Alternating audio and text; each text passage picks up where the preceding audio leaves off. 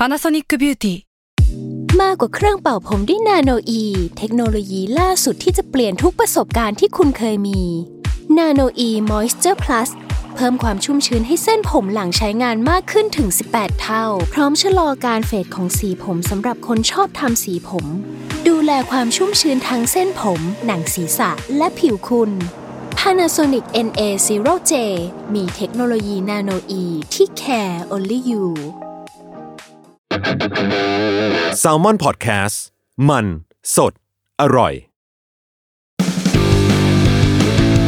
s u r v i v a l Trip เที่ยวนี้มีเรื่องกับทอมจากกรีฑโยมพยอม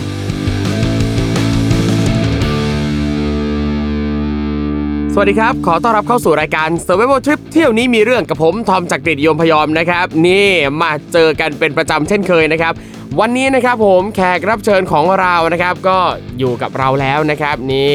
เป็นอีกประเทศหนึ่งครับ อีกประเทศหนึ่งที่ เรียกได้ว่าเป็นประเทศในฝันของใครหลายคนนะครับ ฝันแล้วก็ไปนะครับ ไปแล้วกลับมาก็ฝันอีกอยากจะกลับไปอีกนะครับ ไปไปกลับกลับได้แบบไม่เบื่อเลยครับ ประเทศนี้ครับ อย่างตอนนี้ช่วงที่ต้องอยู่ประเทศไทยนะครับ ยังออกไปไหนไม่ได้สะดวกเท่าไหร่นักนะครับ ถ้าออกต่างประเทศเนี่ยต้องกลับมากักตัวนะครับ อย่างช่วงนี้เนี่ยเอาจริงในใจผมเนี่ยอยากจะว้าไปเหลือเกินนะครับ ประเทศนี้ประเทศในดวงใจเลยครับ ประเทศญี่ปุ่น แขกรับเชิญของเราไปญี่ปุ่นมาครับแต่ว่าจะเจออะไรที่ญี่ปุ่นบ้างนะครับ เดี๋ยวให้เขามาเล่าให้ฟังครับ ตอนนี้แขกรับเชิญอยู่กับเราแล้วครับ คุณฮิมสวัสดีครับ สวัสดีครับผม คุณฮิมช่วยแนะนำตัวหน่อยครับครับก็ชื่อฮิมนะครับสกลโสภิตอาชาศักดิ์ครับผมปัจจุบันเป็นอาจารย์ที่ธรรมศาสตร์ครับคณะวิทยาการเรียนรู้และศึกษาศาสตร์ครับผมครับผมโอ้งั้นผมขอเรียกอาจารย์ฮิมได้ครับได้อ่าครับอาจารย์ฮิมครับครับผมปกติอาจารย์ฮิมเนี่ยเดินทางท่องเที่ยวบ่อยไหมฮะก็ ไม่ได้บ่อยมากนะครับปีละสองครั้งอะไรเงี้ยถ้าเกิดครับต่างประเทศก็พยายามไปบ้างอะไรเงี้ยครับชอบไปเที่ยวแบบไหนเป็นพิเศษไหมฮะคือผมมาชอบแนว culture มากกว่า nature ครับเออคือ nature ก็ไปได้แหละ แต่ว่าเป็นคนด้วยความที่ไม่ใช่คน outdoor มากเท่าไหร่อะไรเงี้ยชอบไปเที่ยวพวกเชิง culture อะไรเงี้ยมากกว่าอะไรเงี้ยเพราะฉะนั้นความจริงประเทศที่ชอบคือญี่ปุ่นอะไรเงี้ยเอครับอหรือพวกแบบอย่างไปรัสเซียก็จะชอบพวกไปดูมิวเซียมอะไรเงี้ยครับประมาณนั้นอืมอุ๊ยที่ว่าชอบเที่ยวแบบ culture เนี่ยเช่นแบบไหนบ้างครับที่เราสนใจไปแล้วประทับใจ คือโอเคคือผมอะอยู่ญี่ปุ่นนานมากครัเนาะบซึ่งความจริงก็พูดตรงว่าค่อนข้างชอบญี่ปุ่นมากครับเอออย่าง culture คือผมอยู่เมืองเกียวโตนะครับอยู่ครับเกียวโตประมาณ 6 ปีเนาะคือไปเรียนเนี่ยอยู่โตเกียวแป๊บหนึ่งก่อนแล้วก็ย้ายไปเกียวโต 6 ปี แล้วผมชอบทุกอย่างของเกียวโตเลย คือมันเป็นเมืองที่มันไม่ได้วุ่นวายมากนะถ้าเกิดใครเคยไปไงครับมันครัจะบถ้าเกิดเทียบกับโตเกียวเนี่ยโตเกียวมันจะแบบวุ่นวายเดินในรถไฟก็คือแบบชนกันจะตายอยู่แล้วอะไรอย่างเงี้ยคครัรับบแต่ว่าในเกียวโตเนี่ยมันมันก็มีคนแหละคนมันก็เยอะแหละ แต่ว่ามันสงบกว่าอะไรเงี้ยครับแล้วมันมีทั้ง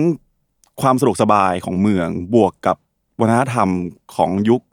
ความเป็นเมืองหลวงเก่าเฮอันอะไรเงี้ยครับเข้ามาอะไรเงี้ยถ้าเกิดใครเคยไปเกียวโตใครเคยไปร้านพอลสมิธอะไรเงี้ยมันครับก็จะมีร้านที่มันเหมือนแบบอยู่ในมาจิยะมันจะเป็นแบบบ้านที่มันเป็นทรงเหมือนห้องแถวยาวๆ แล้วอ่าตรงกลางมีสวนอะไรเงี้ย เออเขาก็แปลงเขาสามารถกลมกลืนความสมัยใหม่ เข้ากับความสมัยเก่าได้อย่างลงตัวอะไรเงี้ยครับครับโอ้โหนี่เกียวโตนี่ผมก็ชอบมากเหมือนกันคือผมอะก็ชอบไปดื่มด่ำวัฒนธรรมเหมือนกัน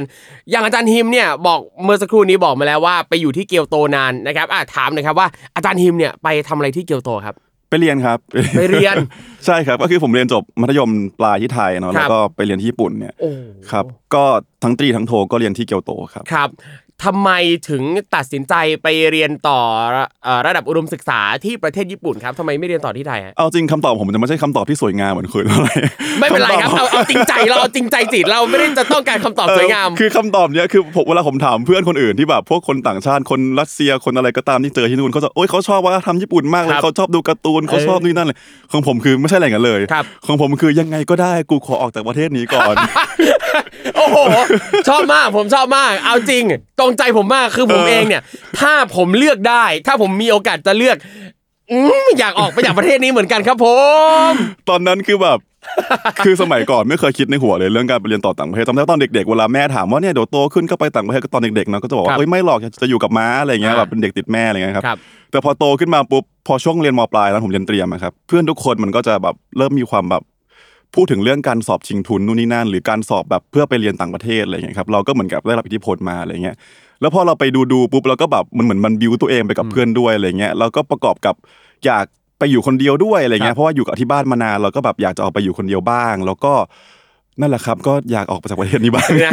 อะเหตุผลจริงๆที่ทำให้เด็กมัธยมปลายคนหนึงอยากจะออกไปจากประเทศนี้เนี่ยคืออะไรฮะมันมันอึดอัดกับอะไรหลาย ๆ อย่างที่เรารู้สึกว่าแบบเฮ้ยทำไมทำไมทำไมมัน คือกรุงเทพมันก็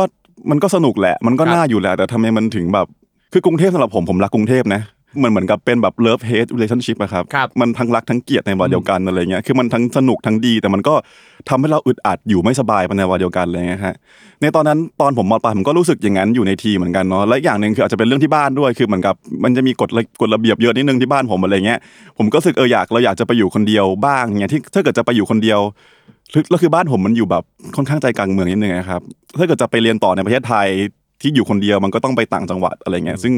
เราก็คิดว่าถ้าอย่างนั้นก็ไปต่างประเทศเลยดีกว่าไหมอะไรเงี้ยเออประมาณนั้นครับครับ แล้วทำไมถึงเลือกประเทศญี่ปุ่นเป็นจุดหมายปลายทางฮะอันนี้ก็เหมือนกันครับไม่ได้มีคำตอบที่ดีอะไรเท่าไหร่ครับก็อันนี้ก็คือพูดง่ายๆเลยก็สอบชิงทุนเอาของทุนกพนะครับครับแล้วพอเอนทุนที่ได้เนี่ยเป็นทุนในเอเชียก็คือสามารถเลือกเรียนประเทศในเอเชียได้ยกเว้นจีนกับอินเดียม เออมันก็จะเหลือแค่ไม่กี่ประเทศนะครับ ส่วนใหญ่ครัก็บจะมีแค่ญี่ปุ่นกับสิงคโปร์อะไรเงี้ยครับผมก็เลือกว่าญี่ปุ่น ซึ่งส่วนใหญ่เกือบทั้งหมดคนจะเลือกว่าญี่ปุ่นกันครับครับอืมซึ่งอย่างที่คุณฮิมเลือกไปเนี่ยเลือกไปเรียนสาขาอะไรครับ ผมเลือกไปวิทยาศาสตร์ครับคือครับผมชอบเรียนชีวะมาตั้งแต่ตอนช่วงมปลายอะไรเงี้ยผมชอบมานานแล้วแหละก็เลยเลือกเรียนชีวะครับวิทยาศาสตร์ครับแล้วปอโทก็ต่อเป็นอาสาธารณสุขครับ อืมอย่างเรื่องการไป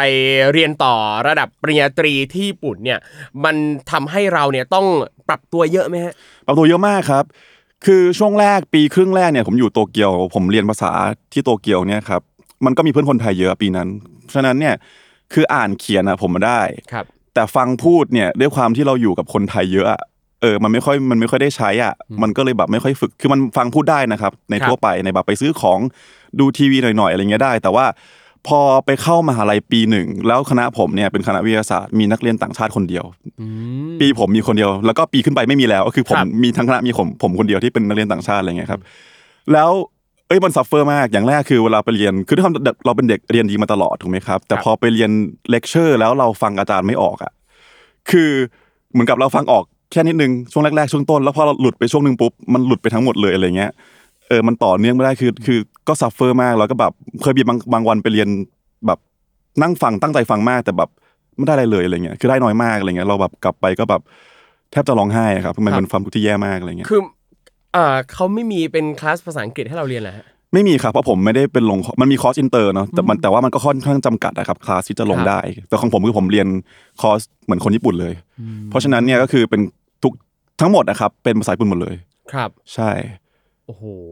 ก็ต้องใช้เวลาแบบใช้เวลานานมากครับ คือสมมติผมเรียนไม่รู้เรื่องไงผมต้องอ่าน textbook ครับเราเรียนในค่าบไม่รู้เรื่องอะไรเงี้ยครับเราต้องมานั่งอ่านแบบหนังสือเยอะมาก ครับ คือตอนอยู่ที่ไทยเองก็เรียนสายวิทย์ใช่ซึ่งครับเอ่อได้เคยเรียนภาษาญี่ปุ่นด้วยไหมครับตอนตั้งแต่อยู่ทไม่เคยครับ อืมก็คือไปเริ่มเรียนเริ่มจากศูนย์เลยตอนที่ไปเหมือนกับเอ่อปรับพื้นฐานเรื่ใช่องภาษา ใช่ประมาณปีครึ่งครับอยู่โตเกียวปีครึ่งครับ เรียนภาษาญี่ปุ่นอืมซึ่งในช่วงปีครึ่งที่เรียนเนี่ยนะครับ เราได้พัฒนาเยอะไหมครับ เรื่องภาษาญี่ปุ่น เยอะนะครับ เยอะมากคืออ่านเขียนอะได้ไม่ติดเลย ครับจริง ๆแบบ textbook อ่านเขียนเนี่ยไม่ติดเลย แต่ว่าพอเป็นเรื่องฟังพูดอย่างเงี้ยมันค่อนข้างลำบากสำหรับผมเพราะช่วงในปีครึ่งนั้นคนไทยมันเยอะในโรงเรียนแล้วมันไม่ค่อยได้ฝึกพูดเท่าไหร่ ครับ ทีนี้อย่างที่ผมบอกว่าเวลาเรียนก็ก็ suffer แต่ที่ suffer กว่าคือเรื่องเพื่อน ครับ คือเหมือนกับเราก็มีเพื่อนนิดนึงแหละ เออเราก็พยายามหาเพื่อนอะในคณะอะไรเงี้ยแล้วเหมือนกับคนญี่ปุ่นอะเนาะเขาก็จะต้องไปดื่มกันอะไรเงี้ยแบบเรียนแบบช่วงโดยเฉพาะช่วงแรกช่วงเปิดเทอมใหม่ๆแบบช่วงแบบเด็กปีหนึ่งใหม่ๆอะไรเงี้ยก็มีกิจกรรมนู่นนี่นั่นไปชมรมนู่นนี่นั่นแล้วก็ต้องไปดื่มอะไรกันอะไรเงี้ยนึกสภาพนั่งดื่มกันแบบสิบสิบยี่สิบคนอะไรเงี้ยแล้วคุยกันแบบคุยกันสนุกสนานมากครัหับวเราะกันแต่คือเราแบบเราตามไม่ทันอะอ่าเออแล้วเราฟังไม่รู้เรื่องคือแล้วเราไม่สามารถจะไปนั่งแบบเฮ้ยตะกี้เขาพูดว่าอะไรเหรอตะกี้พูดว่าอะไรเหรอเพราะว่าเขาเขากำลังแบบสนุกกันอยู่ถูกไหมครับ เราจะไปแบบขัดเขาทุกครั้งมันก็ไม่ได้อะไรเงี้ยครับเออเราก็ต้องทำได้แค่แบบหัวเราะตาม สมมติเขาหัวเราะอ่าเราก็ต้องแบบทำมันหัวเราะตามอะไรเงี้ยโโหสะเทืเงี้อนใจเออเออมันมันค่อนข้างแบบมันค่อนข้าง suffer อยู่ช่วงนั้นครับไม่ใช่แค่เรื่องเรียนแต่เป็นเรื่องเพื่อนด้วยอะไรเงี้ยครับอย่างอย่างอันนี้เนี่ยเวลาเราไปกับทุนกพเนี่ยเขาเขาก็มี pocket money ให้ด้วยอยู่แล้วป่ะครับมีครับมีครับเขาจ่ายเป็นรายเดือน ซึ่งอย่างที่ทางทุนให้มาเนี่ยเพียงพอกับการกินอยู่อะไรอย่างงี้เพียงไหมพอครับ เพียงพอ แต่ของผมผมก็ทำงานพิเศษเพิ่มด้วยอะไรเงี้ยอืมเออเพราะว่าอย่างแรกคือมันจะได้แบบ หาอะไรทำช่วงว่างแล้วก็มันก็ได้เงินอะไรก็ทำเพิ่มไป ครับ อย่างคุณนิมทำงานพิเศษอะไรฮะ ผมสอนภาษาไทยครับ อืมอืมก็เป็นงานเป็นงานพิเศษของนักเรียนไทยที่นู่นครับยอดฮิตเอ้ยอันอันนี้อยากอยากอยากรู้ว่าเวลาที่ไปสอนภาษาไทยที่ญี่ปุ่นเนี่ยคืออย่างอย่างผมเองเนี่ยผมเคยไปเทคคอร์สเรื่องเกี่ยวกับการสอนภาษาไทยให้ชาวต่างชาติครับเขาจะมีหลักว่าเฮ้ยต้องสอนอย่างงี้งี้งี้สอนครับเรื่องภาษาเรื่องคำแปลแล้วก็ต้องบริบททางวัฒนธรรมต่าง ๆ เวลาสอนเนี่ยเราใช้หลัก อะไรไหมตามหลักสูตรหรือว่าสอนตามสัญชาตญาณหรืออะไรยังไงฮะ คือด้วยความญี่ปุ่นอะนะครับครับ เขาจะมีหนังสือเรียนอะอืมเออหนังสือเรียนภาษาไทยสำหรับคนญี่ปุ่นครับซึ่งมันแบบมันทำไว้แล้วแล้วมันทำไว้ดีมากอืมเราก็จะสอนตามหนังสือเล่มนั้นหมายความว่าโครงสร้างเขามันมันมันจะลีดเราไปเองอยู่แล้วครับครับ ตอนช่วงแรกผมก็กังวลตอนก่อนผมไปทำเนี่ยผมก็กังวลเหมือนกันว่าเฮ้ยเราไม่เคยสอนผมก็ถามรุ่นพี่ผมเนี่ยเขาสอนว่าเฮ้ยทำยังไงอะไรเงี้ยเขาบอกเฮ้ยไม่มีอะไรลองเอาหนังสือเนี่ยไปอ่านก่อนอะไรเงี้ยเออแล้วมันมันมันก็จะมีโครงสร้างบอกบอกหมดเลยว่ามันต้องแบบสอนยังไงหนึ่งสองสามอะไรเงี้ยครับมันครัก็บก็เลยโอเคคือมันก็ใช้ประสบการณ์นะครับแล้วพอผมสอนไปสักพักหนึ่งผมก็จะเริ่มรู้ว่า โอเค ผมต้องปรับยังไงกับนักเรียนคนไหน นักเรียนคนนี้เหมาะกับวิธีไหน ผมก็จะพยายามปรับให้มันเข้ากับแต่ละคนอะไรเงี้ยเพราะมันเป็นคลาสแบบ private แบบหนึ่งหนึ่งต่อหนึ่งซะส่วนใหญ่ อืมอ่าก็คือเหมือนกับก็มีแนวทางการสอนอยู่เหมือนกันใช่อะไรเงี้ยใช่ซึ่งใช่แล้วส่วนใหญ่คนที่มาเรียนนี่เป็นใครอะครับ ส่วนใหญ่จะเป็นเยอะสุดน่าจะเป็นคนที่กำลังจะมาทำงานที่เมืองไทย เป็นครับพวกอ่าหนุ่มออฟฟิศก็ไม่หนุ่มแล้วครับ ก็จะแบบแก่ๆหน่อยละมันสามสิบปลายๆสี่สิบต้นๆอะไรอย่างเงี้ยครับ แล้วก็เป็นอืมครับครับภรรยาเออแบบอ่าสามีจะกำลังกำลังจะไปเรียนที่เอ้ยสามีกำลังจะมาทำงานที่เมืองครับไทยก็ภรรยาก็มาเรียนอะไรเงี้ยมีแต่บางเคสก็จะเป็นแค่คนที่ชอบฟังเพลงไทย วันหนึ่งอยากจะมาเที่ยวเมืองไทยก็มีบ้างอ๋อเหรอมีมีคนญี่ปุ่นที่แบบชอบฟังเพลงไทยมีมีมีเอ้ยมีเขาเดี๋ยวเขาเขาฟังอะไรยังไงเขาชอบอะไรยังไงครับน่ะ ไม่รู้เขาก็ชอบหลายหลายคนนะครับแบบไอซ์ศรัณเหรอยูอะไรอย่างเงี้ยอ๋อเหรอเออสมัยก่อนโดยเฉพาะมีช่วงหนึ่งที่ที่พี่ไอซ์ศรัณยูเขาไปโปรโมทที่ญี่ปุ่นด้วครับอะไรเงี้ยก็จะมีคนญี่ปุ่นที่แบบเป็นแฟนคลับอยู่ระดับหนึ่งเลยอะไรเงี้ยครับอืมเออประมาณนั้นฮะหรือบางคนก็คือมันจะมีแบบ Thai Fest อะครับไทยครับ Festival อ่าเนาะที่โตเกียวก็มีที่คันไซก็มีอะไรครับเงี้ยเออซึ่งค่อนข้างเป็นถ้าเกิดเทียบกับ festival ของประเทศประเทศอื่นเนี่ยผมว่า Thai Fest เป็นอะไรที่ที่คนญี่ปุ่นชอบที่สุด เพราะว่าอาหารไทยเนี่ยคนญี่ปุ่นชอบครับ เออแล้วพอเป็นไทยเฟสมันสนุกอะอาหารไทยก็อร่อยแล้วมันก็มีคอนเสิร์ตที่เป็นนักร้องไทยมาอะไรเงี้ยแล้วเขาทำค่อนข้างดีอะไรเงี้ยครับก็เลยแบบค่อนข้างเป็นที่นิยมในคนญี่ปุ่นอ่าฮะแล้วอย่างวันนี้ครับ ประเด็นที่จะมาเล่าให้เราฟังเลยเนี่ยเนี่ยคุณหิมไปเจออะไรมาครับเจออะไรมาเจอสิ่งที่ผมก็ไม่นึกผมจะได้เจออยู่ที่ญี่ปุ่นเนาะเพราะว่าประเทศญี่ปุ่นเป็นประเทศที่ทุกคนว่าเฮ้ยปลอดภัยเออปลอดภัยที่ที่ปลอมันดภัยประเทศที่มันปลอดภัยที่สุดแล้วอะไรอย่างงี้จะไปเจออะไรได้ก็ครับก็ไม่น่าเชื่อว่าจะเจอเจอไถเงินครับ ไถเงินครับเดี๋ยวนะคืออย่างอันนี้โดนที่เมืองเมืองไหนครับ เกียวโตครับ เกียวโตปกติเกียวโตก็ไม่ไม่น่าจะเกิดเหตุอะไรแบบนี้บ่อยปะครับไม่น่าก็ไม่น่าใช่ไหมครับเออเพราะว่าคือโอเค แต่ว่าความจริงความจริงเกียวโตมันก็เป็นเมืองท่องเที่ยวเนาะครับอคือคนญี่ปุ่นอะจะมีอิมเมจว่าเมืองท่องเที่ยวอะอันตราย เพราะว่าคนต่างชาติอ๋อสังเกตไหมครับ ก็คือจะไม่อันตรายเพราะตัวพวกกันพวกเดียวกันเองเขาจะมองว่าที่ไหนที่คนต่างชาติเยอะให้ระวังกระเป๋าตังค์ให้ระวังของหายอะไรเงี้ย เอออันนี้คือเป็นอิมเมจในภาพรวมของที่นู่นนะครับอุ้ยอันอันเนี้ยเพิ่งเพิ่งรู้เลยว่าเอ่อคนญี่ปุ่นเนี่ยมองกันแบบนี้ เพราะว่าอย่างคนไทยเองอะอย่างที่เรารู้กันเนาะคนไทยก็จะมองว่าเฮ้ยไปญี่ปุ่นปลอดภัย ของหายยังไงก็ปลอดภัยคนญี่ปุ่นเก็บไว้ให้ตลอดแต่ว่า เราไม่เคยมองในมุมว่ามันจะหายเพราะนักท่องเที่ยวเลยใช่มันจะหายเพราะคนต่างชาติอันอันนี้ก็อันนี้คำนึงเป็นการตีตราแบบหนึ่งใช่เนาะใช่มันก็ใช่ใช่มันก็ไม่ค่อยดีหรอกแต่ว่า ก็คือมันเป็น image ของคนญี่ปุ่นเนี่ยอย่างอย่างเพื่อนผมเคยทำของหายอะไรเงี้ย ก็พูดกันว่าแบบเอ้ยเขาไม่หายหรอกเดี๋ยวคงมีคนเก็บให้แต่ว่าอีกคนหนึ่งคนญี่ปุ่นพูดมาเลยว่าเอ้ยแต่ว่าตอนนั้นคนต่างชาติเยอะนะอือืมมอะไรอย่างเงี้ยคือเขาจะมีภาพลักษณ์ของการแบบถ้าเกิดคนต่างชาติเยอะมันจะหายเออระแวงกันเก่งระแวงกันเก่งอืมโอเคนั่นแปลว่าก่อนหน้านี้เนี่ย มันก็น่าจะเกิดเหตุหลาย ๆ อย่าง เพราะนักท่องเที่ยวต่างชาติอยู่เหมือนกันปะครับ ใช่ครับ มันก็ไม่ใช่นักท่องเที่ยวหรอกบางทีเป็นคนต่างชาติที่เข้ามาทำงานอะไรเงี้ย อย่างเช่นคุณฮิมที่ไม่เป็นนักไทยที่นู่นใช่ครับไม่ใช่อ๋ออ๋อโอเคอะแล้วเดี๋ยวแล้วไปตกลงไปเจออะไรมาครับเนี่ย ก็โดนถ่ายเงินนั่นแหละครับเป็นถ่ายยาเงินกุซ่าอ่าเออเดี๋ยวเนี่ยนะเจอยากุซ่าเดี๋ยวหยุดแล้วอยู่ๆคุณไปเจอยากุซ่าได้ไง ผมก็ไม่นึกผมจะเจอเหมือนกันแต่คือวันนั้นคืออยู่เฉยๆคือวันนั้นผมจะไปสอนภาษาไทยครับอ่าถ้าเกิดใครเคยไปเกียวโตมันจะมีถนนอ่าชิโจอะครับ มันเป็นโซนดาวน์ทาวน์เนอะโซนครับซันโจชิโจคาวานมาจิอะไรเงี้ยครับ ซึ่งก็คือกลางวันแสกๆนะครับประมาณแบบผมจำไม่ผิดน่าจะมันบ่ายสามหรือสี่โมงเย็นอะไรเงี้ยคือยังมีแสงสว่างอยู่อะไรเงี้ยแล้วก็เป็นถนนตรงชิโจเนี่ยแหละครับถนนเส้นใหญ่เลย แล้วก็คนก็เดินกันพลุกพล่านมากครับผมก็วันนั้นผมก็นั่งรถเมย์ไป แล้วก็ลงลงรถเมย์เสร็จปุ๊บก็กำลังจะเดินไปที่โรงเรียนที่จะไปสอนใช่ไหมครับ ก็เดินเดินเดินเดินอยู่ก็เดินสวนกับคนคนหนึ่งอะครับผู้ชายแล้วคือแบบเดินสวนแต่เขามาชนคือมันก็เดินชนกันอะไหลชนกัน แล้วก็คือแบบกระแทกแรงมาก ซึ่งตอนนี้มองย้อนกลับไปก็คือปกติเวลาเราเดินชนใครมันไม่แรงขนาดนั้นนะครับแต่ตอนนั้นคือผมได้ว่ามันเจ็บเลยอะคือไหล่ผมเจ็บเลยอะแล้วคือผมก็ไม่ได้อะไรผมก็หันหลังกลับไป แล้วก็แบบโค้งให้เขาครั้งหนึ่งแบบขอโทษครับอะไรเงี้ยโค้งให้ครั้งหนึ่งแล้วก็ก็นึกว่าจบใช่ไหมปกติเดินชนคนก็แค่เนี้ยก็คือขอโทษแล้วก็เดินต่อ เออผมก็เนี่ยครับก็เดินต่อครับ เดี๋ยวนะครับอ่าคนที่เราชนเนี่ยลักษณะท่าทางเขาเป็นยังไงฮะใส่แจ็คเก็ตหนังสีดำเนาะ ผมจำเสื้อข้างในไม่ได้แต่คงเป็นเสื้อยืดเลยนะครับ แต่เป็นแจ็คเก็ตหนังสีดำแต่ว่าที่มันจำได้แน่ๆคือว่ามันเขามีรอยสักแพรมมาตรงคออะซึ่งรอยสักมันเป็นเรื่องใหญ่มากที่ญี่ปุ่น ยังไงครับคุณฮิม คือถ้าเกิดว่ามีรอยสักที่ตัวเนี่ยเข้าออนเซ็นอะไรไม่ได้นะครับมันจะมีออนเซ็นแค่บางที่ที่อนุญาตให้เข้าเนาะแต่ว่าครับออนเซ็นหรือว่าอ่าพวกอาบน้ำรวมอะไรเงี้ยเซนโตเออเซนโตอ่าอย่างเงี้ยจะไม่ให้คนที่มีรอยสักเข้าครับอืมด้วยเหตุผลว่าก็ ยากุซ่าไงครับคนญี่ปุ่นจะไม่คนญี่ปุ่นทั่วไปจะไม่สักคือถ้าเกิดสมัยนี้อาจจะอาจจะมีอิทธิพลจากอเมริกาอาจจะมีมากขึ้นนิดครับหน่อย แต่ว่าก็ยังเป็นเรื่องใหญ่อยู่ ยิ่งสมัยก่อนที่ผมไปอยู่เนี่ยคือ คือการมีรอยสักมันเป็นทาบูมากคนญี่ปุ่นนะครับไม่ใช่แค่เซนโตหรือว่าออนเซ็นนะครับแม้แต่แค่จะไปสมัครยิมอะถ้าคุณมีรอยสักเขาไม่ให้สมัครผมมีอาจารย์คนไทยคนหนึ่งเขามีรอยสักที่ข้อเท้าแบบเล็ก ๆ เป็นรูปดอกไม้หรือสั่งจะไม่ได้แล้วอะแล้วเขาก็ ไปยิมเนี่ยแหละครับ จะไปสมัครก็ไปวันแรกไปแบบไปทดลองก่อนอะไรเงี้ย เสร็จปั๊บพอเขาพนักงานพาไปในห้องหนึ่งนี่เขาบอกให้ถอดถอดรองเท้า ก็ถอดรองเท้าเสร็จปุ๊บเห็นรอยสักที่ข้อเท้าปุ๊บเขาบอกอุ้ยงั้นไม่ได้ละไม่ให้สมัครไม่ได้อะไรโอ้เงี้ยโหจบเลยคือตอนคือตอนแรกคือผมก็ได้ยินมาเหมือนกันว่า ถ้ามีรอยสักเนี่ยปกติเขาแม่เข้าออนเซนเซนโตแต่ก็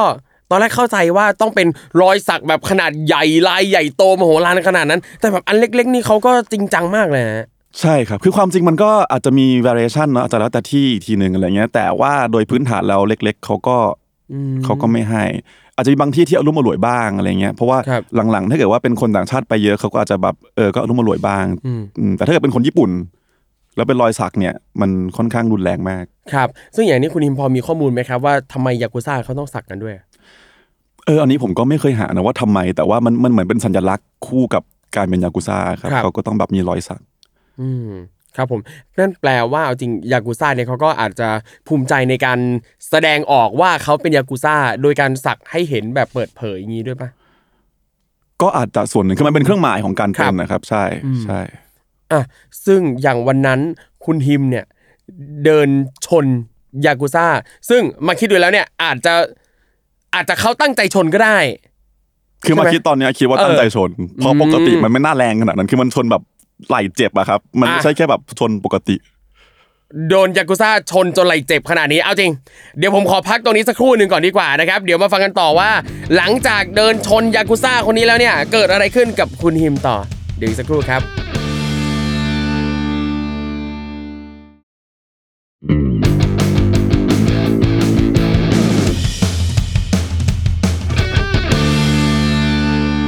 กลับมาฟังกันต่อนะครับแหมเมื่อสักครู่นี้นะครับเราค้างกันตรงที่ว่าคุณฮิมเนี่ยนะครับกำลังจะไปสอนภาษาไทยให้ชาวญี่ปุ่นนะครับกำลังจะไปที่โรงเรียนแล้ว เดินอยู่ดีๆ ปรากฏว่ามีชายหนุ่มชาวญี่ปุ่นนะครับมาเดินชนนะครับมาคิดไปคิดมาคิดดูอีกทีแล้วรู้สึกว่าเอ๊การชนครั้งนี้มันก็ไม่น่าจะเป็นการบังเอิญเดินชนธรรมดาแล้วล่ะนะครับเพราะว่าคุณฮิมเองก็บอกว่ามีอาการเจ็บอยู่เหมือนกันนะครับจากการเดินชนครั้งนี้นะครับอ้าว พอรู้สึกอย่างนี้แล้วยังไงต่อครับคุณหิมครับ คือตอนนั้นน่ะยังไม่ทันคิดว่าครับเขาตั้งใจชน รู้ว่ามันเจ็บมาก ครับแล้วก็หันหลังไปโค้งเขาครั้งหนึ่งขอโทษ แล้วก็เดินต่อแค่นั้นเองครับ เรื่องว่าจบแล้ว ครับ ทีนี้ก่อนที่ผมจะไปที่โรงเรียนเนี่ย ผมก็แวะไปคอมบินี่คือไปร้านสะดวกซื้อ ครับ เออผมน่าจะน่าเป็นน่าจะเป็นซาคุรุเคตอนนั้นก็เข้าไป แล้วก็ไปซื้อน้ำไหมครับ ซื้อพวกน้ำอะไรแบบน้ำชาน้ำอะไรเงี้ยก่อนจะไปสอน ก็กำลังเลือกน้ำอยู่อยู่ดีๆก็มีคนมาสะกิดข้างหลัง แล้วก็หันไปก็เป็นคนตะเกียครับ ครับ ที่ผมเดินชนตรงฟุตบาทอะอ๋อตามผมเข้ามาในร้านสะดวกซื้อ คนนั้นอายุประมาณเท่าไหร่นะฮะเออน่าจะประมาณ40อะไรเงี้ย ผมเดาว่า30ปลายปลายๆครับสามเก้าสี่สิบอะไรมันเนี้ยคือชนแล้วเราหันไปโค้งขอโทษแล้วใช่ก็ไม่จบคือปกติแล้วเนี่ย สมมุติว่าถ้าเดินชนกันอุบัติเหตุโดยทั่วไปเนี่ย ก็หันไปขอโทษโค้งแค่เนี้ยเขาก็ก็ไม่อะไรนะ ก็จบปกติไม่มีอะไรเออออยู่แล้วครับ ปกติบางคนไม่สนใจบางคนเดินไปด้วยซ้ำอะไรเงี้ยครับ แต่อย่างเนี้ยคือตามเข้ามาสะกิดในร้านสะดวกซื้อเลยฮะใช่ครับ ตามเข้ามาสะกิดในร้านสะดวกซื้ออมแล้วเขาก็พูดกับผมว่า เนี่ยตะเกียร์ชนใช่ไหมผมก็แบบเอาละรู้ละว่าต้องมาหาเรื่องแน่ๆเลยอะไรเงี้ยครับ ผมก็เลยแกล้งทำเป็นไม่รู้เรื่องอืมคือเราฟังออกแหละว่าเขาพูดว่าอะไรว่าตะเกียชนใช่ไหมแต่เราก็แบบ หงายการดคนต่างชาติขึ้นมาว่าแบบแล้วก็บอกเขาว่านิฮงโกทาเบเลมาเซงอะไรเงี้ยมันก็แบบกินภาษาญี่ปุ่นไม่เป็นครับอะไรเงี้ยเหมือนแบบตรงใจพูดผิดให้มันอ่าเป็นภาษาที่มันแบบตลกไปเลยอืมเพื่อให้เขาแบบรู้ว่ามึงเป็นคนต่างชาติอะไรเงี้ยเออเออแล้วก็เขาก็แบบอ้าวเอาเหรอเอาเหรออะไรเงี้ยเขาก็แบบตกใจเขาก็คงไม่นึกว่าเราเป็นคนต่างชาติ ก็เอาเหรอเอาเหรอโอเคงั้นไม่เป็นไรไม่เป็นไรเขาแล้วเขาก็เดินออกไปครับ ผมก็บอกอ๋อโอเคอะรอดละจบเอละอรอดกูรอด เออ แต่แต่แต่รู้สึกว่าเอ้ยมันมันก็ง่ายเหมือนกันนะ กับการที่แบบเอ้าอยู่ๆมาสะกิดสะกิดปั๊บอ้าวพอเราพูดภาษาญี่ปุ่นไม่ได้ปั๊บอ้าวพี่แกไปเลยเออไปเลยผมก็อ๋อรอดละเออก็ยังชั่วนี่ผมก็เอาไอ้น้ำชาที่ผมซื้อที่เลือกไว้ก็ไปจ่ายเงินที่ที่แคชเชียร์ครับซึ่งวันนั้นน่ะเป็นวันที่ผมอะไม่มีแบงค์เลยจริงๆ ผมว่าเป็นวันที่โชคดีด้วยผมไม่มีแบงค์ธนบัตรในกระเป๋าตังค์เลยมีแต่เหรียญอะผมก็เอาเหรียญจ่ายเสร็จปุ๊บมันก็เหลือแต่เหรียญอยู่ในกระเป๋า แล้วก็ผมก็เดินออกมา ปรากฏว่าเขาดักรอผมอยู่หน้าคอมมินี่ครับเฮ้ยหน้าร้านสะดวกซื้อครับเขาก็เข้ามาคุยกับผม แบบยังไม่จบอะไรเงี้ยแล้วเขาก็แบบเนี่ยตะกี้ชนไม่ใช่หรออะไรเงี้ย ผมก็แบบเริ่มละ คือเราก็ไม่รู้จะมุก ไม่รู้จะใช้มุกนั้นต่อยังไงแล้ว แล้วก็เลยแบบ อ่าอ่าอะไรเงี้ย แล้วเขาก็หยิบแว่นเป็นแว่นกันแดดของเขาขึ้นมา แล้วคือบอกเนี่ยตะกี้ชนตะกี้ทำให้แว่นเขาพัง เดี๋ยวนะ ซึ่งตอนแรกที่ชนเนี่ยเราเห็นเห็นแว่นเขาไหมฮะเขาไม่ใส่เห็นคืออเขาบอกว่าเขาอะแว่นเขาอะอยู่ในกระเป๋าเสื้อออแจ็คเก็ตอะไรมานั้นน่ะแล้วพอครับเราไปชนเขาเราก็หยิบขึ้นมา ซึ่งถ้าเกิดว่าวิเคราะห์จริงๆแล้วมันก็คือแค่ไอ้เลนส์แว่นมันหลุดออกจากกรอบอะครับอืมครับ ซึ่งถ้าเกิดทั่วไปก็คือแค่แค่ใส่เข้าไป เออ เออ แต่คือเขาก็หยิบขึ้นมาว่าเนี่ยมันพังอืมครับ แต่คือผมอะด้วยความที่เขาก็น่ากลัว คือเขาก็แบบมีรอยสักที่คอหน่อยๆแล้วเขาก็แบบมีหนวด แบบเฟิ้มๆหน่อยอะไรเลยครับ คือมันมีความน่ากลัวในตัวเขาอยู่อะไรเงี้ย ผมก็เลยตีผมตราคุณตีตราอีกแล้วไม่แต่ผมกลัวไง ผมไม่ได้ตีตาแต่ผมกลัวเขาไงอ๋อโอเคโอเคคือผมกลัว แล้วผมก็เลยไม่กล้าจะพูดว่าอ้าวมันก็แค่หลุดจากกรอบไม่ใช่หรอเออคือผมไม่กล้าพูดครับเขาผมผมกลัวเขาแล้วเขาบอกเออเนี่ยมันพังมันเสียอะไรเงี้ยแล้วเขาก็เรียกเงินผมประมาณแบบหลายหมื่นเยนอะ ผมจำไม่ค่อยได้แล้วอะเออ น่าจะประมันแบบ ผมจำได้ว่าน่าจะแบบห้าไม่น่าจะเจ็ดหมื่นเยนอะไรเงี้ยเลยมั้งถ้าผมจำไม่ผิดก็มันหมื่นบาทอะไรเงี้ยครับครับ เรียกว่าเออเนี่ยแว่นเขาแพงอะไรเงี้ยแบบเจ็ดหมื่นเยนเนี่ยให้จ่ายมาอะไรเงี้ยเออ แล้วผมก็แบบอย่างที่บอกผมผมบอกว่าผมไม่มีแบงค์เลยวันนั้น ก็โชคดีผมก็เลยแบบยังไงดีวะผมก็หยิบกระเป๋าตังค์ขึ้นมาแล้วก็เปิดให้เขาดูเลยว่าเนี่ย ไม่มีแบงค์เออไม่มีเงินเออศูนย์บาทโชคศูนดีย์เหรียโชญคดีศูนย์เยนอืม แล้วก็หยิบให้เขาดูมีแต่เหรียญเนี่ยครับประมาณแบบไม่กี่ร้อยเยนอะไรอย่างเงี้ยก็คือแบบไม่ถึงร้อยบาทอะไรเงี้ยเอาไหมอะไรแล้วเขาก็แบบเนี่ยไงกดตังค์สิเพราะว่าในในในคอมพิวเตอร์มันมี ATM อะไรเงี้ยอืมเออ ผมก็เอาละ ถ้าเกิดกดตังค์ก็แบบว่าก็ต้องเสียเงินสิเพราะว่าอืมก็ทำไงดีคือ แล้วตอนนั้นอะผมอะมีบัตร ATM อยู่สามใบครับสองใบเนี่ยเป็นธนาคารปกติ เป็นธนาคารทั่วไปที่ถ้ากดก็มีเงินออกมาอืมแล้วมันก็มีอีกใบหนึ่งที่เป็น e-bank คือสมัยก่อนเนี่ย ผมการจะซื้อของจากต่างประเทศที่ญี่ปุ่นเนี่ยมันใช้บัตรเครดิตญี่ปุ่นไม่ค่อยได้มั้งถ้าผมจำไม่ผิดนะครับผมต้องใช้ e-bank ผมจำไม่ได้เหมือนกันแต่ผมเปิด account e-bank ไว้อันหนึ่งแล้วมันมีบัตรให้ ซึ่งไอ้บัตร e-bank เนี่ยมันต้องกดจากเซเว่นเท่านั้นอืมเออ ผมก็รู้ว่าถ้าเกิดผมเอาใบเนี้ยไปกดอะ มันจะกดไม่ได้ครับ ผมก็เลยแกล้งว่าเออมีแค่ใบนี้ใบเดียวอ๋อซึ่งเขาไม่รู้เขาไม่รู้ เพราะว่า e-bank มันมันไม่ใช่นิมันไม่เป็นที่นิยมมากตอนนั้นมันมันเป็นมันตอนนี้ก็ไม่นิยมเหมือนกันคือมันมันมันแบบคนมันใช้น้อยอะโอเคเออแต่มันมีเหตุผลบางอย่างของการใช้ e-bank คือมันซื้อของต่างประเทศได้เลยถ้าผมจำไม่ผิดนะประมาณนั้น ผมก็เลยเปิดไว้ทีนี้ผมก็เอาไปกดแล้วมันก็กดไม่ได้อยู่แล้วเพราะมันมันไม่ได้ครับแล้วเนียนอะเนียนอะทำเนียนอะต้องทำเนียนก็ต้ออะงเอาตัวรอดก่อนอะเออคือผมยังคิดไม่ทันผมต้องทำไงต่อผมว่าตอนนี้ต้องเอาตรงเอาอย่างนี้ก่อนอะไรเงี้ยก็แบบกดแล้วเขาก็แบบแล้วเขาก็มายืนจ้องเลยนะครับครับยืนจ้องตรงตู้เลยอะว่าผมกดจริงหรือเปล่าอะไรเงี้ย แล้วผมก็แบบกดเนี่ยไม่ได้ แล้วเอาใหม่ซิก็เนี่ยทำมันสองสามรอบก็ไม่ได้ เออ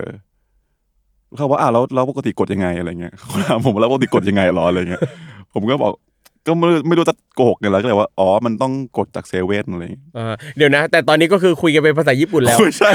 คุยกันญี่ปุ่นแบบคล่องมากเดี๋ยวตอนนี้แล้วแล้วมันงงไหมเนี่ยตอนแรกทำเป็นคุยภาษาญี่ปุ่นไม่ได้ แล้วไปไปมามาคุยซะคล่องปลอเลยจาน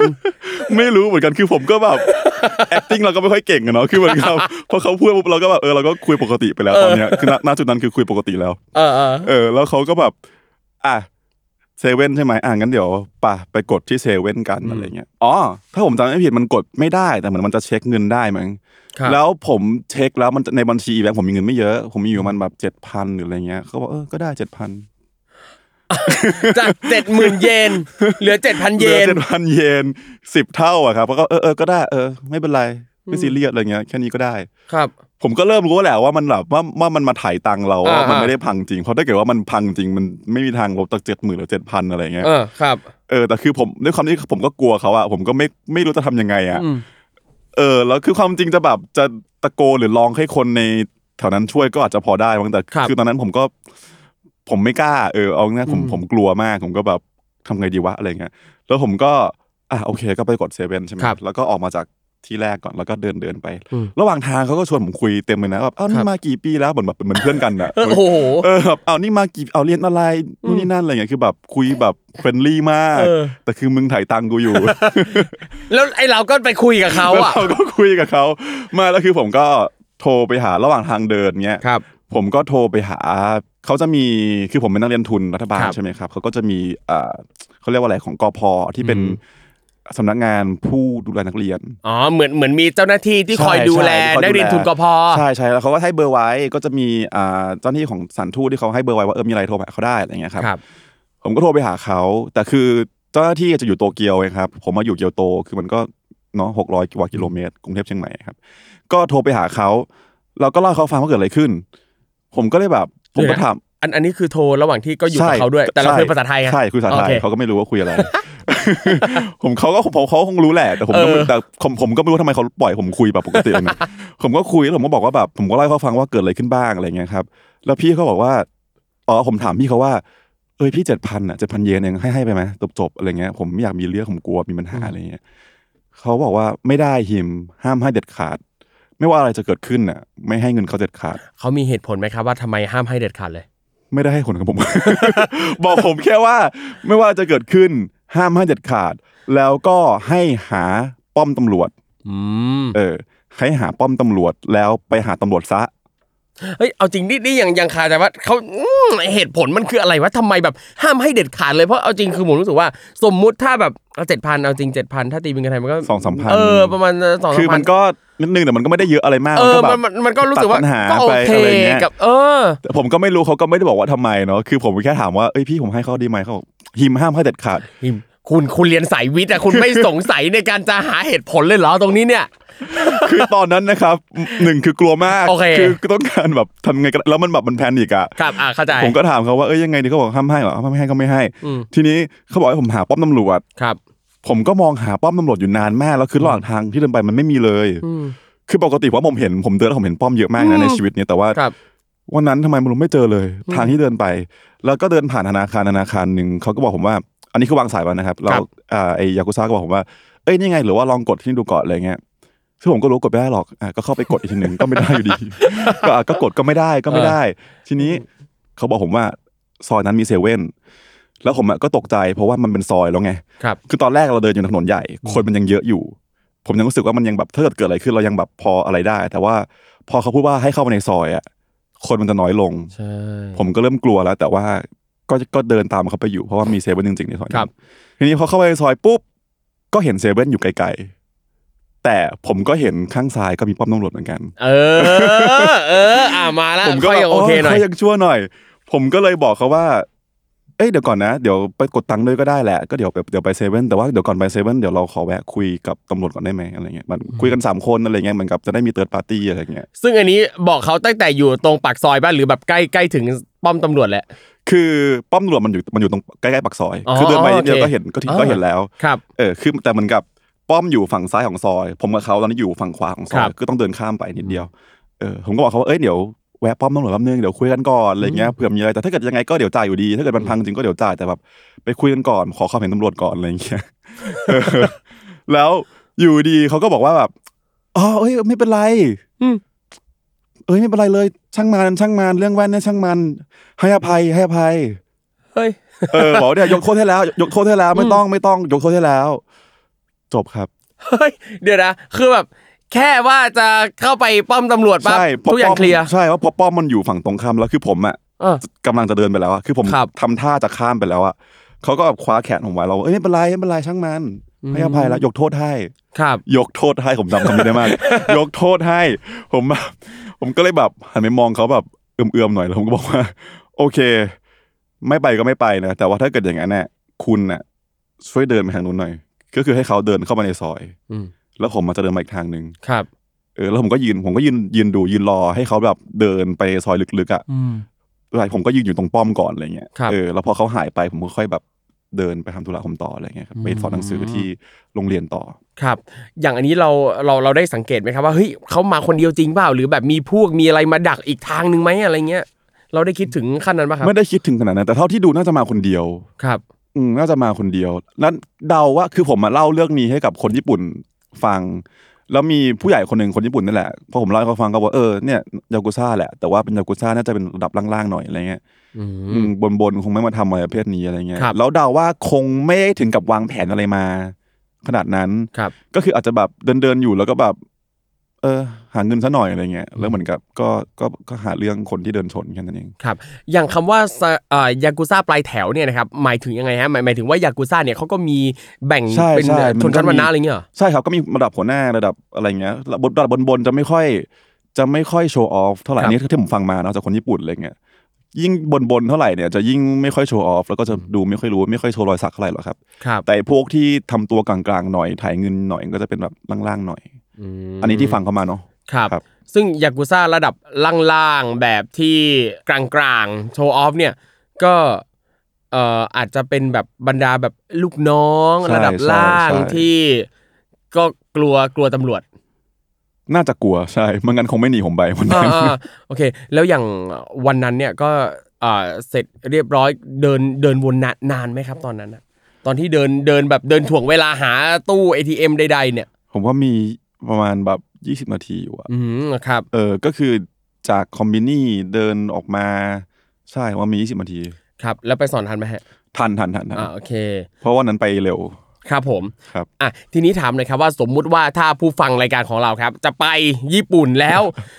ถ้าไม่ไม่อยากจะเจอเหตุการณ์แบบเนี้ยไม่อยากจะเจอยากุซ่าแบบเนี้ยเราจะมีวิธีแนะนำยังไงไหมครับ เช่น วิธีสังเกตแบบคนแบบไหนที่มีโอกาสสูงมากที่จะเป็นยากุซ่าอะไรเงี้ยที่เราไม่ควรไปยุ่งไปใดคนที่เป็นยากุซ่าแหละครับๆใช่เราอย่างแรกสมถดูรอยสักก่อนอืมปกติไม่ค่อยเห็นหรอกครับ แต่ถ้าเกิดเห็นมันแพรมๆขึ้นมาอะไรเงี้ยก็ครับ ระวังไว้หน่อยก็ดีอะไรเงี้ยครับ อืม แต่ไม่ได้แปลว่าทุกคนไม่ดีเนาะยากุซ่าอะไรครัเงี้บยผมก็มีเพื่อนคนหนึ่งที่คนญี่ปุ่นที่แบบไปดื่มเหล้าแล้วสนิทกับลุงยากุซ่าบางคนอะไรเงี้ยเอ้ยเดี๋ยวนะยากุซ่าคือมีทั้งที่ดีและไม่ดี ผมไม่ได้บอกว่าดีไม่ดีเอาว่าเขาจะดีกับคุณหรือเขาไม่ดีกับคุณดีอ่ากว่าโอเคเออ ถูกต้องคือการนิยามคำว่าดีใช่เนี่ยใช่ใช่ นะคือเขาดีดีกับเราอาจจะไม่ได้แปลว่าเขาดีกับคนอื่นด้วย ใช่ใช่ใช่อืมมันไม่ได้แปลว่าคุณจะเจอยากุซ่าแล้วเขาจะทำร้ายคุณเสมอไปอะไรเงี้ยครับ เออประมาณนั้น อะเอาไงยากุซ่าก็เหมือนกับเป็น อาชีพหนึ่งที่ผิดกฎหมายอ่าแต่สีเทาใช่เออซึ่งคนที่เป็นยากุซ่าเนี่ยก็ก็เป็นคนเทาๆที่ก็จะมีทั้งด้านไม่ดีใช่แล้วก็ใช่ด้านที่มีน้ำจิตน้ำใจอันดีงามด้วยใช่ใช่ก็จะมีเหมือนกันใช่ครับอือฮึแต่พอขึ้นชื่อว่าเป็นยากุซ่าปั๊บด้วยความที่ว่าเขาอยู่ในธุรกิจที่ผิดกฎหมายอะถ้าเลี่ยงได้แล้วก็ควรจะเลี่ยง อืมถ้าเลี้ยงได้ก็ใช่ไหมแล้วแต่คนอะ บางคนอย่างเพื่อนผมไปกินเหล้าแล้วก็เจอ แล้วเขาก็คุยกันถูกคออะไรคเงี้รัยบแล้วเขาก็ เขาก็แบบเป็นเพื่อนกันอะแต่สมมุติถ้าแบบไม่ได้รู้จักมาก่อนอืมก็ถ้าถ้าเลี่ยงได้ก็น่าจะดีกว่าป่ะครับไปยากุซ่าก็น่าจะดีกว่า ถ้าเป็นไม่รู้แล้วแต่คนมั้งครับแต่เพื่อครันบผมผมเลี่ยงอืมผมเลี่ยงอืมซึ่งจุดที่สังเกตก็คือรอยสักใช่ครับ ซึ่งอาจจะไม่ได้ชัดอาจจะโผล่อาจจะแพรมมาสักหน่อยเใช่ใช่อืมแต่คือคนที่มีรอยสัก ไม่ใช่ว่าทุกคนจะเป็นยากุซ่า ไม่ใช่เออไม่ใช่ทุกคนหรอกคไม่รับไม่ใช่ไม่ใช่ทุกคนที่มีรอยสักจะเป็นยากุซ่า แต่มันจะไม่ใช่รอยสักแบบน่ารักน่ารักอะนึกออกไหมเป็นลายคิตตี้ไม่ใช่ยากุซ่ารอยสักคิตตี้จะไม่ไม่ใช่มีอย่างนั้นเออคือถ้าเกิดแบบลายดอกไม้อะไรอะไรอย่างเงี้ยอาจจะก็ก็ไม่ใช่ อืมคครัรับบเอาเป็นลายสักแนวโหดๆหน่อย อันนี้เออคือถ้าสังเกตเจอก็อืมเลี่ยงหน่อย แล้วครับทีเนี้ยสมมุติว่าถ้าเจอแล้วสมมุติว่าถ้าเขาเจอเคสลักษณะเดียวกับคุณฮิมแบบ ที่เป็นยากุซ่าจะพยายามมาไถเงินในลักษณะนี้เนี่ย ควรจะทำยังไง ควรจะทำยังไงคือ อย่างแรกถ้าเกิดว่าเราไปเที่ยว ถ้าเกิดไปกันหลายคนได้มันก็จะปลอดภัยกว่าอะไรครัเงี้บยแต่ก็เข้าใจบางคนก็ชอบเที่ยวคนเดียวอะไรเงี้ยครับถ้าเกิดว่าไปคนเดียวแล้วมันเจอจริง ๆ ถ้าเกิดเจออะไรอย่างเงี้ยจริง ๆ ที่เตรียมไว้ก่อนเลยคือพวกเบอร์โทรอืมที่เราจะโทรไปเพื่อขอความช่วยเหลือได้อะไรเงี้ยครับ ครับเอคือถ้าเกิดว่าใครมีเพื่อนอยู่ที่ญี่ปุ่นอาจจะต้องเมมเบอร์เพื่อนไว้นิดนึงหรือว่าอย่างน้อยเปิดโรมมิ่งที่มันทำให้ทำให้คุณโทรได้อะครับเออเพื่อติดต่อสื่อสารกับคนอื่นได้อะไรเงี้ยฮะ ครับ อ่าแล้วก็อีกอย่างหนึ่งผมรู้สึกว่าอย่างหนึ่งที่คุณนิมโชคดีก็คือวันนั้นเนี่ยไม่ได้พกธนบัตรอ๋อใช่เออเพราะอย่างอย่างผมเองอะหลายๆครั้งเวลาไปต่างประเทศอะไรเงี้ย คือผมก็จะกังวลเรื่องเรื่องนี้เหมือนกัน ก็จะเอาธนบัตรเนี่ยเก็บไว้ที่อื่นก่อน แต่ในในกระเป๋าตังค์อะจะมีธนบัตรแบบน้อยมากเออเออเออจะเก็บไว้แบบซอกอื่นอะไรเงี้ยเพื่อที่ว่าถ้าเกิดเหตุอะไรเราจะหยิบได้มาโชว์ได้ว่าเนี่ยดูในกระเป๋าตังค์เรามีแค่นี้ครับ อ่าก็อาจจะเป็นอีกวิธีหนึ่งที่อืมจะช่วยเซฟเราได้ประมาณหนึ่งเหมือนกัน ใช่ หรือไม่ก็ใช้บัตรเลยก็ได้ครับเดี๋ยวนี้ ครับ ช่วงหลังผมไปเที่ยวผมก็ใช้แต่บัตร ครับ เอ่อเอ่อเครดิตอะไรเงี้ยฮะอือฮึครับผมนี่นะครับก็โอ้โหคุณนิมก็มาเล่านะครับ แต่ว่าจริงๆแล้วเนี่ยอย่างที่บอกว่าเอ่อเหตุการณ์เนี้ยที่เกิดขึ้นเนี่ยมันเป็นแค่เศษเสี้ยวแบบน้อยนิดมากนะมันมันไม่ใช่สิ่งที่จะเกิดขึ้นบ่อย ๆ ในญี่ปุ่นใช่ก็ผมอยู่มา เจ็ดปีครึ่งมั้งที่ญี่ปุ่นก็ครับเจอแค่ครั้งเดียวนั่นแหละครับอืมอืมนั่นแหละครับ คือญี่ปุ่นเนี่ยก็ยังเป็นประเทศที่ยังน่ารักกับนักท่องเที่ยวส่วนใหญ่อยู่นะครับ มีแบบน้อยมากที่จะเจออะไรแบบนี้เนาะครับ นะครับก็เอ่อฝากถึงทุกคนนะครับ ไม่ใช่ว่าฟังตอนนี้แล้วรู้สึกว่าโอ๊ยเข็ดขยาดญี่ปุ่นนะครับอย่าถึงขั้นนั้นนะครับ เพราะว่าไม่ใช่ทุกคนจะเจอครับนะครับ ไม่ใช่ว่าจะเจอกันได้ง่าย ๆ เหตุการณ์แบบนี้นะครับใช่ใช่ต้องมีบุญแบบคุณฮิมนะครับถึงได้มีเจบุอญหรือเปล่ามีบุญน่าจะทำกรรมมาหนักพอสมคเอ้วยรถือว่ามีบุญอย่างน้อยเราไม่ได้เสียอะไรสักบาทนะคุณฮิมนะเออก็จริงเออนั่นแหละอะวันนี้นะครับ ก็ขอบคุณคุณทีมมากนะครับครับที่ขอบคุณมามากครับแลกเปลี่ยนนะครับ มาเล่าเรื่องราวประสบการณ์ที่ไปเจอมาจากที่ญี่ปุ่นนะครับอะก่อนจากกันไปครับ ให้คุณทีมฝากอะไรถึงผู้ฟังรายการเราหน่อยครับผมฝากอะไรเดียฝากอะไรฝากเรื่องประสบการณ์การไปเที่ยว หรือใครอยากจะไปไปเรียนทุนกอพออะไรเงี้ยฝากได้ฝากถึงคนที่อยากไปเรียนต่างประเทศแล้วนะครับเออเออครับคือช่วงนี้มันก็โควิดนิดนึงอะเนาะครับมันอาจจะยากจริงแต่ว่า ฝากถึงอันนี้คนฟังเป็นเรนจ์ไหนหลากหลายเลยครับผมโอหลากหลายเลย น้องๆที่อยากไปเรียนต่างประเทศนะครับครับหรืออยากไปอยู่ต่างประเทศถาวรนะครับใครที่ไปอยู่ได้นะครับฝากบอกผมด้วยว่าทำยังไงนะเออเอาจริงจะบอกว่าพอพูดประเด็นเนี้ยไม่ใช่แค่น้องๆนะเชื่อว่าคนฟังทุกคนเนี่ยคือหาลู่ทางอยู่ว่าจะออกไปจากประเทศนี้ได้ยังไงจะไปใช้ชีวิตอยู่ยังไงทำยังไงให้เราได้ซิติเซนประเทศอื่น ถูกครับ ใครใครมีรู้ทางก็ติดต่อผมมาได้นะครับ IG ฮิมสกลนะครับ H Y M N S A K O L นะฮะนี่ ก็ไปตามกันได้นะครับแจกไอจีเรียบร้อยนะครับ direct message หาก็ได้นะครับครับบอกมาหน่อยนะครับว่าว่ามีรู้ทางในการไปอยู่ถาวรยังไงบ้างนะฮะโอเคนะครับ ก็ฝากถึงผู้ฟังทุกท่านนะครับ อย่าบอกแต่คุณฮิมนะครับ ฝากบอกผมมาด้วยนะครับ พร้อมจะวาร์ปไปตอนนี้เลยนะครับอะวันนี้ขอบคุณคุณฮิมมากนะครับขอบคุณคมากรับสวัสดีครับและคุณผู้ฟังนะครับสามารถกลับมาติดตามรายการ Survival Trip ได้ใหม่นะครับทุกวันพฤหัสบดีนะครับตอนใหม่เนี่ยมาทุกวันพฤหัสเลยนะครับแต่ว่าใครอยากฟังย้อนหลังเรื่องไหนตอนไหนก็ฟังได้ตลอดเวลานะครับฟังได้ทุกช่องทางนะครับไม่ว่าจะเป็น Spotify Apple Podcast Podbean Google Podcast นะครับหรือว่าใน YouTube นะครับฟังแล้วก็รู้สึกยังไงนะครับชอบไม่ชอบตอนไหนยังไงก็ comment กันเข้ามาได้ตามสื่อโซเชียลมีเดียต่างๆของคุณนะครับถ้าโพสต์ลงไปใน Facebook Twitter Instagram ใดๆ แล้วก็ฝากใส่ Hashtag ว่า Survival Trip ด้วยนะครับเดี๋ยวเราจะเข้าไปตามอ่าน feedback นะครับสำหรับวันนี้นะครับผมและคุณนิมขอลากันไปก่อนครับ เจอกันใหม่โอกาสหน้า สวัสดีครับครับ